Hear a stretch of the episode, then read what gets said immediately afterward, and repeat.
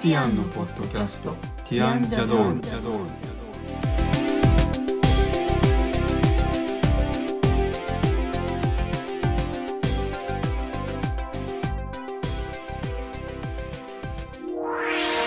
こんにちはティアンのコリンですこんにちは、ティアンのエリコです。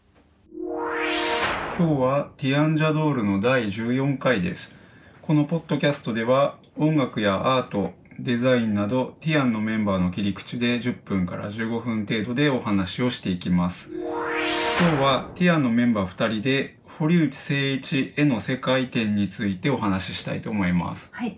えー先週の最後に次回は NFT についてお話ししますと予告したんですけれども、ちょっと急遽予定を変更することにしまして、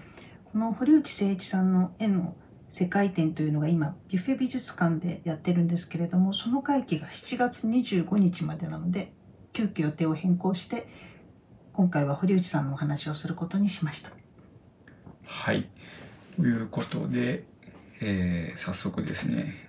内容について聞いてみたいと思いますが、まずそのこの今回の堀内誠一絵の世界展、はい。えー、と内容はこれは具体的にどういう内容なんですか基本的にはあの絵本堀内さんはあのいろんなお仕事をされていてデザイナーとしてもとても有名な方なんですけれども今回はその絵本にフォーカスした展覧会ですね基本的には。なるほど、はい、どうですかねそれをまあ僕たちは見に行ってきたわけですけどはい、見た感想からちょっと聞いてみようかなと思うんですけどどうですかまず原画がすごくたくさん展示されているんですけれどもとっても色が綺麗だったですね。で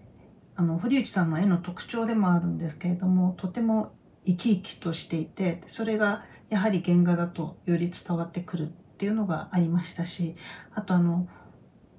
堀内さんが若い頃におかけになったあの油絵とかそういうのもとても興味深かったです。であと私は個人的にはお道具とかあの堀内さんが集めていた世界中で集めたお気に入りの小物とかそういうのがとってもその身近に感じられてあこういうのがお好きだったんだなとかこんな道具を使って絵描かれてたんだなとかそういうのがとても何て言うんでしょう印象に残りました。なるほどコリンはどうでしたかそうですね僕はあの堀内誠一さんっていう人をそんなによく知ってるわけじゃないというかはい、あのもしかしたら子供時代に無意識で見てたことはあるのかもしれないあもうそれは絵本をってこああとそうでですすね。そうです、でもまああの今回見てきてすごい新鮮だったというかはい、はいあ面白かったですねどんなとこが面白かったし、新鮮だったんでしょう。まずその原画が見られたというかはい、印刷物じゃなくてはい実、際に描かれた原画をはい、直接見られたっていうところではい、あこうやって作られてるのかなっていうのが分かったことは面白かったのとはい。あのうちにある絵本であの象のやつグルンパの幼稚園ですね。そうですねはい、あのそれの本物の絵がやっぱり見られたらあの象の絵が可愛いなっていうところですかね、はい、あとなんかこう隅の方にちょっと指示が書かれていたりとか。うんあのグルンパがしょんぼりするシーンがあるんですけれどもそれを順番に絵本では出てくるんですがそれが一気に同じ紙に書かれてたりとあーかそうですねしてましたね。うん、その辺が僕は見て面白かったですね、うん新鮮って感じたのはどんなところですか他の絵をそんなにたくさん見てないというか はいはいあんまりこういう絵本の美術展とかあー博覧会行ったことがないですね原画っていうのはあまり見たことがなかったっていのそうですねはいうんまあそんな感じかなとは思いますけどねはいはいなんかあの私がコリンが見ているところを見て印象に残ってるのがあのブルータスのロゴを堀内さんはお作りになってるんですけどそのロゴのこう設計図みたいのを真剣に見てるなというのがちょっと印象に残りました。ああの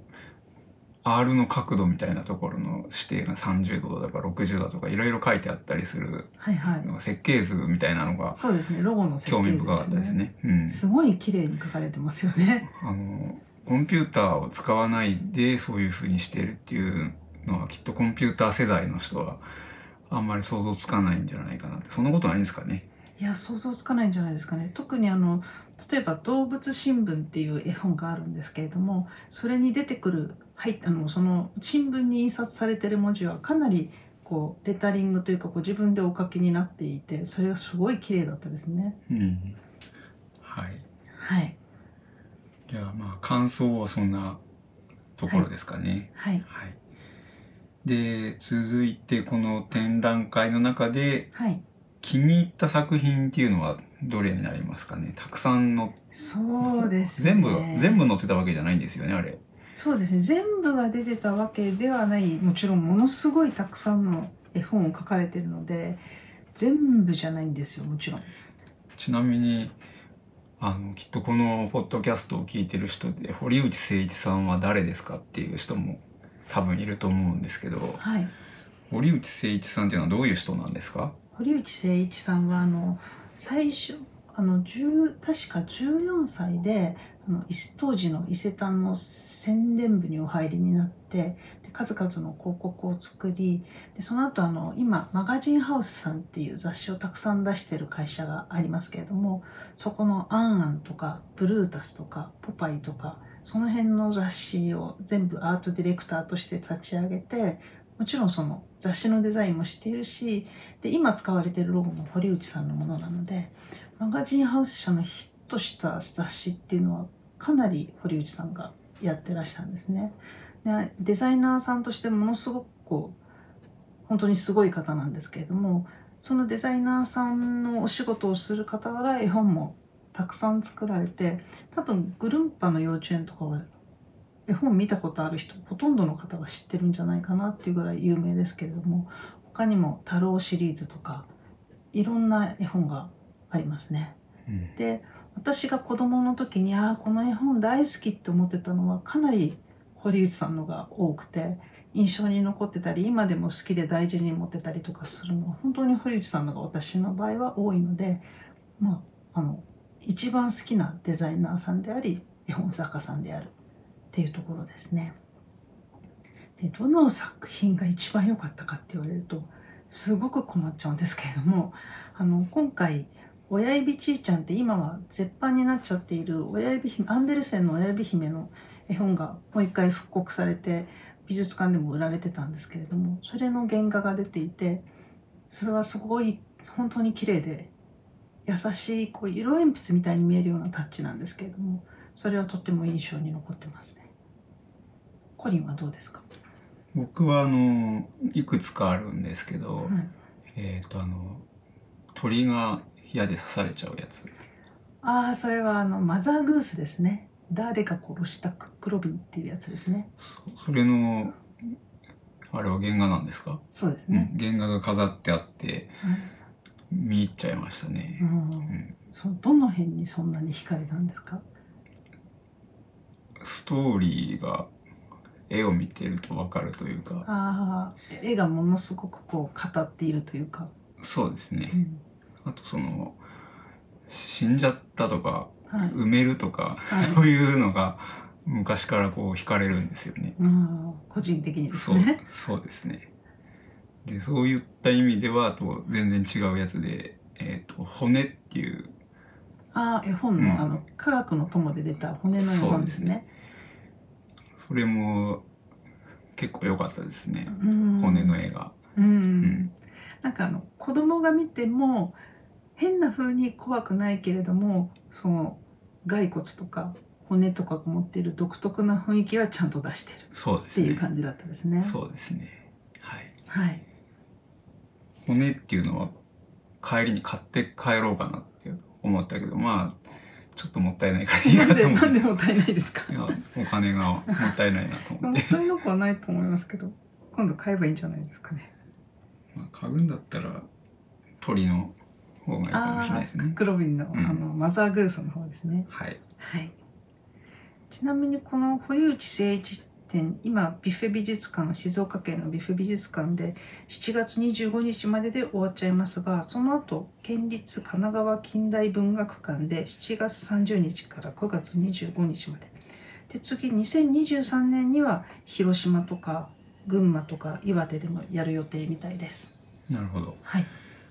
7月25日までは静岡県の三島ですね三そうですね島にあ三島るからベルナール・ビュッフェ美術館はっいていうのが正式な名前ですねはいはいそこでやっているということですね、とても良かったですよね環境も、そうですうねん、あの僕たちが行ったのはえっ、とい6月の終わりに最後の日に7月1日にあそうだんじゃ7ないです月か1ね日に行ったんですけど、まあまだすごい暑い今年はすごい暑いので暑かったですけどはいあの三島は食べ物も美味しかったですね美。味しかったですうね、ん、全部当たりだったですねそうですね。あの僕たちは普段関東に住んでいるので、はいえーそんなにこう三島に行くのに普通列車で行けてしまうちょっと時間かかりますけどそうですね普通列車で行けてしまう距離なのではい行けますが、まあ、ちょっと遠い方でも新幹線の三島駅がありますからそうです行ねきやすいかもしれないですね、はい三島駅からシャトルバスが1時間に1本出てるのではいバスで30分弱ですね。無料ですもんねそうですね、はいあの三島駅のバス停で待つと暑いのでちゃんと時間調べて行った方がいいかもしれないです ねはいはいああとお休みの日はチェックしていった方がいいかもしれないですね美今術館 2, の日間休みですよねえっ、と、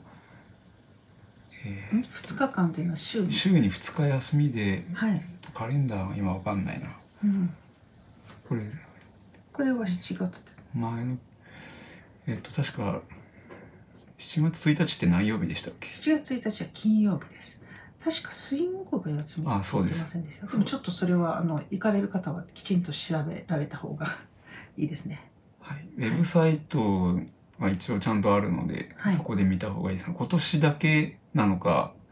コロナになってからあの週2日休みになったみたいなので、はいまた変わるかもしれないうんですよねそうですねはいで、えーまあ、今回はちょっと予定を変更してはい堀内誠一さんの絵の世界展についてのお話をしましたが、はいあの僕たちはこれ絵本をこう時々取り上げているのにはちゃんと訳があってですねはいあのエリコの絵本が出るんですよねもうすぐはい、ちょっとその告知を少しだけしてもいいんじゃないですかタイトルぐらいはあもうこ公表されてますからねこれあはいそうですねあの科学の友という福音館書店さんが毎月配本で幼稚園とか保育園さんとかに出しているあの本が絵本があるんですけれどもそれのあの1月号になりますね来年の1月号ってことですねで「のり」というのりについての科学の友の絵本を出版する予定ですタイトルは「のり」っていうタイトルですねそうですはい、はい結構これはまだあんまり具体的なお話はまだできないですけどはいかなり長い制作期間がありますねそうですね僕も協力してますねこれは大変協力してもらいまし た取材が大変だったんででもす楽しかったですけどね楽しかったというか大変でしたね寒いしトイレには行きたくなるしみたいな感じですけど、はいはい、まああのあえっ、とリリース時期が今年の12月頃になるそうです予定ね多分それぐらいですね、時期が近づいてきてもうちょっとこう細かい情報が出せる時期まあこれリリースされてからじゃないとあんまり細かいお話は内容のことはできないお話できないですけど、はいまあリリースが近づいたらまたお話をちょっとずつしていきたいなとはい思いますね。はいはい、ということで今回の、えー、と第これは14回今日第14回のポッドキャストは内容はほぼこれで終わりになりますが、はいえー、と次回来週の第14回に関して15回か、はいえー、とそうですね来来週は15回目ですね。はい来週の15回はあの本来予定していた NFT についてはいお話をしていきたいと思ってます。はいはい、NFT あの僕たちのティアンの、えー、とツイッターアカウントを見ていただいてる方もいらっしゃるかもしれないですけど、はいあの結構毎日のように新作のイラストをあの今載っけてる載っけてるというか出してるんですよね。はい